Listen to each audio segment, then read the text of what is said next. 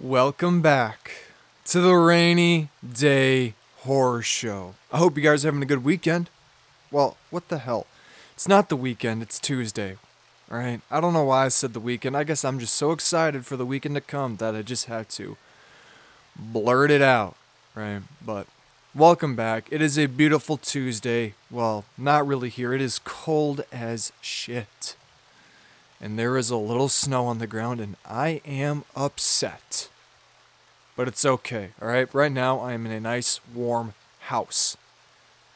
I don't have to be stuck out in this cold fucking weather. And if you're wondering how cold it is, it's like 20 degrees. I know. Nothing too crazy, but when you live in Atlanta for like, I don't know, almost two years, you get used to the winters only being like the coldest it ever got was like 34 degrees. Right? So you're kind of just used to it not being cold. And I'm used to it not being cold, but it's whatever. Someday we'll get there. Someday, right? Or maybe I'll just get a job where I can work from home. Hint, hint, podcasting. Hint, hint, maybe some other stuff that I have in the works behind the scenes. But We'll get there one day. We'll get there one day. All right. If you don't know who I am, I am Dusty McBalls. I am the certified cougar hunter. I butchered that.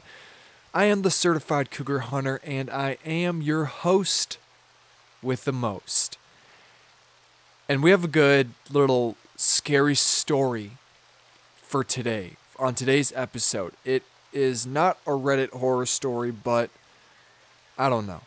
I'm just looping this one in there. Okay, I got it off of Medium.com. It is. I'm in love with this website. If you guys haven't had it yet, and you love reading, specifically like true crime or other like scary stories, it, bro, it is so fucking good. All right, but this story is called "My Wife Came Home Early," and this is a really really creepy, turning kind of story. Turning that it's just a really creepy like story with a huge turn at the end and it I liked it. I liked it a lot. So just sit back. I know I know you're at work. We're to just try and get through the workday, okay? That's all we're to do, right?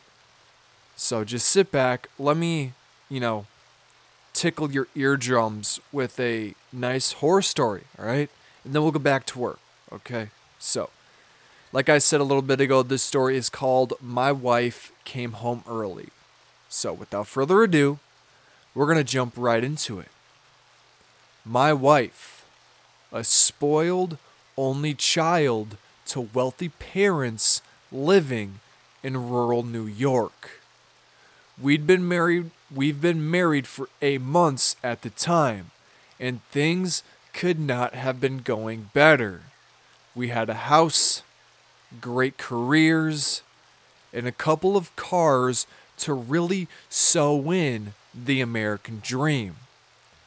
We'd been planning on getting a dog, without thoughts of children not too distant either, though things wouldn't go as planned. One morning, my wife got a call from the police informing her that both her parents had died in a car crash. I'd never seen her so distraught in my entire life. After the wake and funerals came the nitty gritty legal stuff nobody ever wants to talk about after death. When we went over the will, we found that her parents had left her their estate a 200 plot of land with the million dollar home on the lake. We were shocked to say the least. We began moving in as soon as possible. We sold our house and our cars and graciously accepted all the belongings her parents wished us to have. There was one problem though. The house just felt dead. It was so large, yet somehow cramped. All the walls seemed tighter than they should have, and you could scream from one end of the house and not hear it at the other. It took some getting used to, but the old behemoth finally grew on us. At least, that's what I told my wife. When I was home alone, there was just something disconcerting about the place. A creak in the floor, a rustle on the windows, the chill on my neck when I walked past a reflective window, feeling as if I was being watched. I truly hated it. My wife worked late every weeknight. She took care of people in a home for the ARC, and her shifts ran from 4 to midnight. I usually enjoyed that brief moment alone. I would often write or read, or sometimes pack a huge bong and really get into a movie. Just really blasting that sticky icky coating my lungs. Ooh wee. I added that in. That is not what he said. So, I usually in. Whoa, I already read that part. And this one was. Whoa. And this one was one of those nights. I settled in for the night. I took a few big bong rips and wrapped myself in a blanket and started my movie. It was a Friday and only 8 o'clock. So I figured a few beers wouldn't hurt either. I had four and a half hours until my wife got back. I cracked a few and made it about halfway through my movie before I heard something downstairs. I swear, I thought I was the only one in the house. Whoa, I fucked that up. I'm sorry. I swear, I thought it was the house playing tricks on me like it's done many times in the past. I tried to ignore it, but then I heard something slam. I quickly got up and went downstairs. My heart froze when I could see the glow of the kitchen light that I had turned off. I quickly inched my way to the large doorway that entered into the kitchen. I could hear movement. An overwhelming sense of dread seeped over my body as I finally peeked around the wall. It was my wife. Jesus Christ, woman, I half jokingly shouted out to her. She jumped, startled by my presence. Oh God, don't scare me like that, she said. Don't scare you? I just thought I was about to die. You don't think you could have called out to me saying hello or something? And why are you home so early, anyways? Is Julie alright with that? I asked. Yeah, she's fine. I told her I wasn't feeling well, she said. And are you feeling well? I asked, seeing that she seemed perfectly fine. She had a guilty look. I'm totally fine. I just didn't feel like being there, she said with a half giggle. I found it surprising. She never comes home early, and she didn't seem to make a big deal about it. I quickly changed my focus when I noticed she had a few bags of groceries. I asked her what she was making, to which she excitedly responded, Chicken Alfredo. Side note, one day, so this is Chicken Alfredo. We're going to get a little bit off topic. Story time with Dusty. One day, my brother, my mom texted in a group chat with me, my dad, and my two brothers. And they asked, What would you like for dinner? And my brother, my youngest brother, said, Chicken Alfredo, but he spelt Alf as an elf. So we have this running joke that we say chicken elf redo. So, yeah, I don't know. I think it's hilarious, as you can tell because I'm laughing hysterically. But yeah. Okay, back to the story. Storytelling voice back on. Oh, damn. Can't wait. Need help? I asked. She turned around with a knife in her hand as she laid out the ki- kitchen. I meant chicken. She turned around with a knife in her hand as she laid out the chicken. She smiled and said no. She slowly pointed the knife towards my face, face with lusty eyes.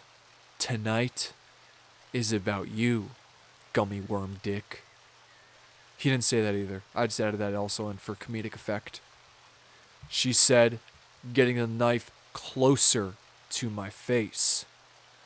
I'm going to make you this dinner, and maybe later you can help me with a few other things. She smiled again deviously. I bit my lip and had a raging boner and watched her continue to prepare the meal. I grabbed her butt, bent her over the kitchen, and fucked the shit out of her, and told her I was going to watch the rest of my movie.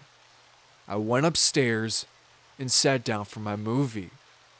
About 15 minutes later, my wife walked into the room, the knife still in her hand. Dinner is ready, is all she said as she slowly left the room. I went down minutes later to find the dinner all nicely set up and ready to eat. The table looked amazing, like too amazing. Oh my god, you outdid yourself. I've got to get a picture of this for my Instagram. Phone eats first hashtag. I shuffled through my pockets and noticed I had left my phone upstairs.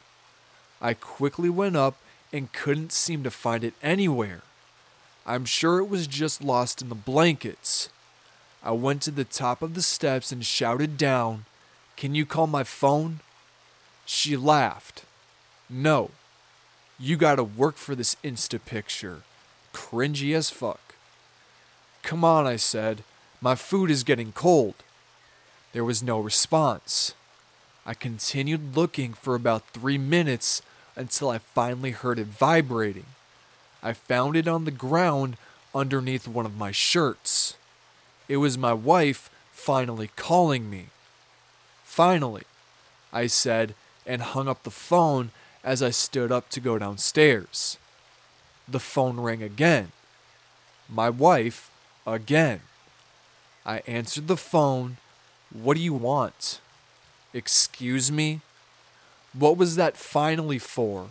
And why are you being so rude? She said. I wouldn't, you, sorry, not I, you wouldn't call my phone, I said. Sorry, I can't call you whenever you think about it. I'm at work.